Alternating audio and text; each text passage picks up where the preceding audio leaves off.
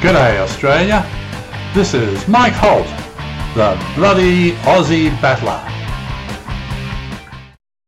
Okay, Peter, hello again and welcome back.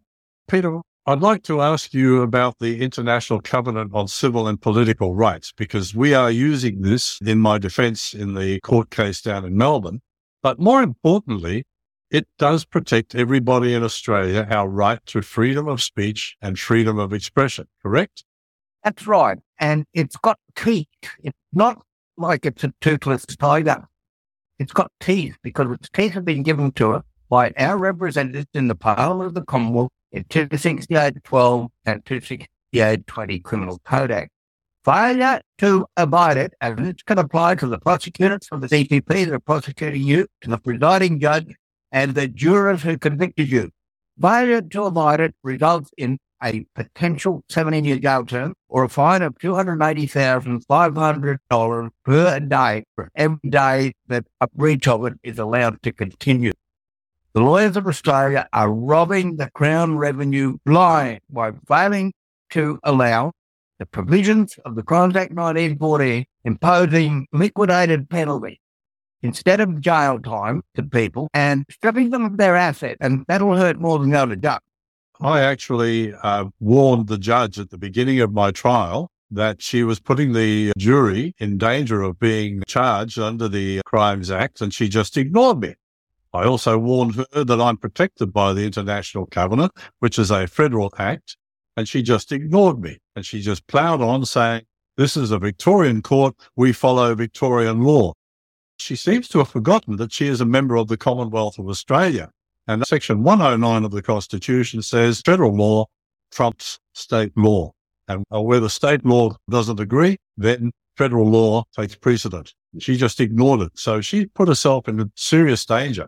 He has, as has every judge and magistrate in Australia since 1980, when the International Covenant came into force. Now, these people who are quasi priests presiding over a religious proceeding in what is in effect a church, church of the state. And we're all compulsory members of that church of state. We're all members we, of this church? Yeah. This is Roman Catholic law. We live under Protestant Christian law, and under Protestant Christian law, they are committing treason against the king. Correct. All right. So we've gone to the Supreme Court Appeals Court and been rejected there. We've now gone to the High Court and been rejected there by a single judge. And this is wrong. The petition that we talked about before will get the senators to call the High Court to justify why they are not allowing me to enter the court to seek justice. Is that correct? That's exactly what we're asking them to do. And I've studied the glorious revolution of 1688. This will be the glorious revolution of 2024. Restoration of the rule of law to the Commonwealth of Australia usurped by Roman Catholic Church fellow travellers of the Pope in Rome. All right. I'm going to show everybody here where they can find the International Covenant. Go to our website, commonlaw.earth, click on meetings, and then click on what is a common law assembly. That will then bring you to this page here. And if you scroll down, right down the bottom right column, this is the International Covenant on Civil and Political Rights. Is there anything in here that we should pay particular attention to? Article 9. Article 9. Let's start there. Everyone has the right to liberty and security of person. No one shall be subjected to arbitrary arrest or detention. No one shall be deprived of his liberty except on such grounds and in accordance with such procedure as established by law. Now that's been broken on me and many other Australians where the AFP thugs have come banging down our door. I had the AFP at my place a few years ago. They stole everything my hard drives, my computers, my tablets, my notebook, my phone, my documentation. They broke Article 9, didn't they? Absolutely. Number two, anyone who is arrested shall be informed at the time of arrest of the reasons for his arrest and shall be promptly informed of any charges against him. I wasn't informed of any charges. I was just told that I didn't turn up for court and arresting me and taking me down to Melbourne. Three, anyone arrested or detained on a criminal charge shall be brought promptly before a judge. I languished in prison for six days before they did. or other officer authorized by law to exercise judicial power and shall be entitled to a trial. I never got a trial for over a year within a reasonable time or to release.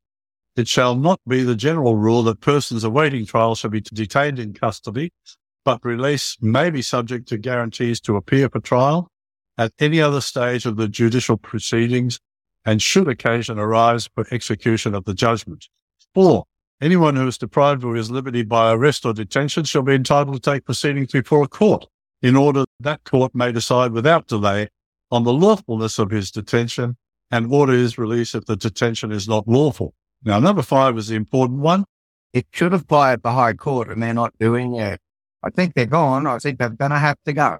Yes, I think a lot of Australians will agree with us.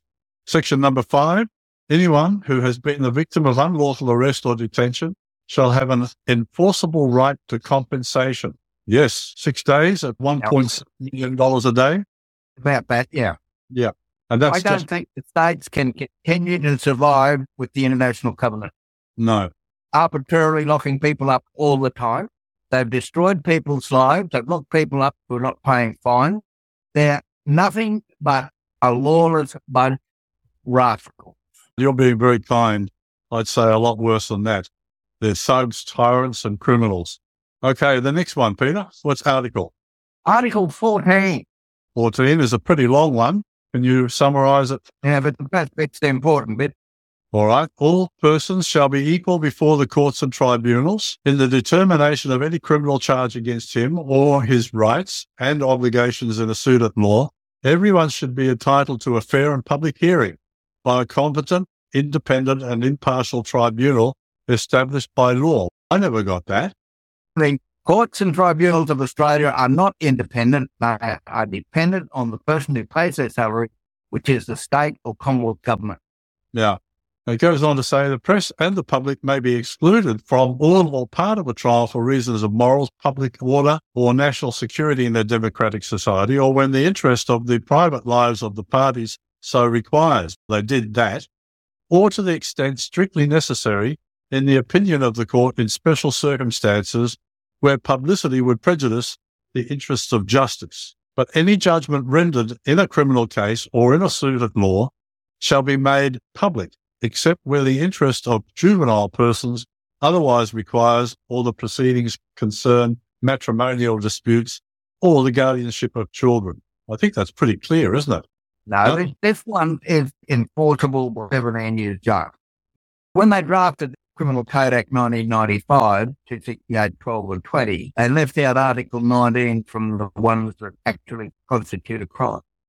So it's not actually a crime. Right, it's still in force. It's still in force and its breach is still a crime. That's no doubt. Okay. So let's read it. Article 19.1. Everyone, that's everyone in Australia shall have the right to hold opinions without interference.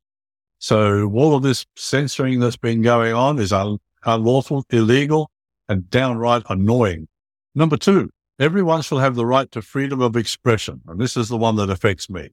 This right shall include freedom to seek, receive, and impart information and ideas of all kinds, regardless of frontiers, either orally, in writing, or in print, in the form of art or through any other media of his choice. In other words, I have an absolute unfettered right to write and print anything I like in the media as long as I do no harm. And I have not done any harm. And they've charged me with this. Notice it says regardless of frontiers. That means I have an absolute right, no matter what frontier, state or federal, my information goes out to. And number three, the exercise of the rights provided for in paragraph two of this article carries with it special duties and responsibilities. It may therefore be subject to certain restrictions, but these shall only be such as are provided by law and are necessary. A. For respect of the rights or reputations of others. B. For the protection of national security or of public order or of public health or morals. I haven't harmed anybody. So why are they using the law against me? I believe it's to shut me up. Article 50. The provisions of the President Covenant shall extend to all parts of federal states without any limitations or exceptions. That's pretty clear, isn't it? Oh, it's plain English, mate. So that means that all judges and magistrates are bound to the law, this law. Yep. And they're all criminals at this point in time. Absolutely. All right. So I think that should give everybody a pretty good idea of why this international covenant on civil and political rights is so important. Thank you, Peter. And why they should put that petition in and ask the High Court to please explain. I agree 100%. So I will put the uh, link to the petition in the video description and in the article that this goes with. Thanks, mate. Bye now. Very good, Mr. Hull. Peak Dawn is proud to announce the launch of a series of online learning courses that have been developed in collaboration with common law expert Mike Holt. So, if you want to learn about how to protect your rights, what common law is, or indeed the depth of common law courts and how you can use them in your local community to seek justice, sign up at the link below. Our Commonwealth of Australia is founded on the work of visionaries who crafted the very essence of our government, legal and social framework. The rights our founding fathers worked so diligently to protect. This easy reference contains the Constitution, Magna Carta, English Bill of Rights, the International Covenant on Civil and Political Rights, and Queen Victoria's Letters Patent all essential when you need the knowledge to defend your rights and live as a free, independent man or woman. Make knowledge your superpower. Get your copy of Common Law Easy Reference for just $50 including postage. Available at commonlaw.earth.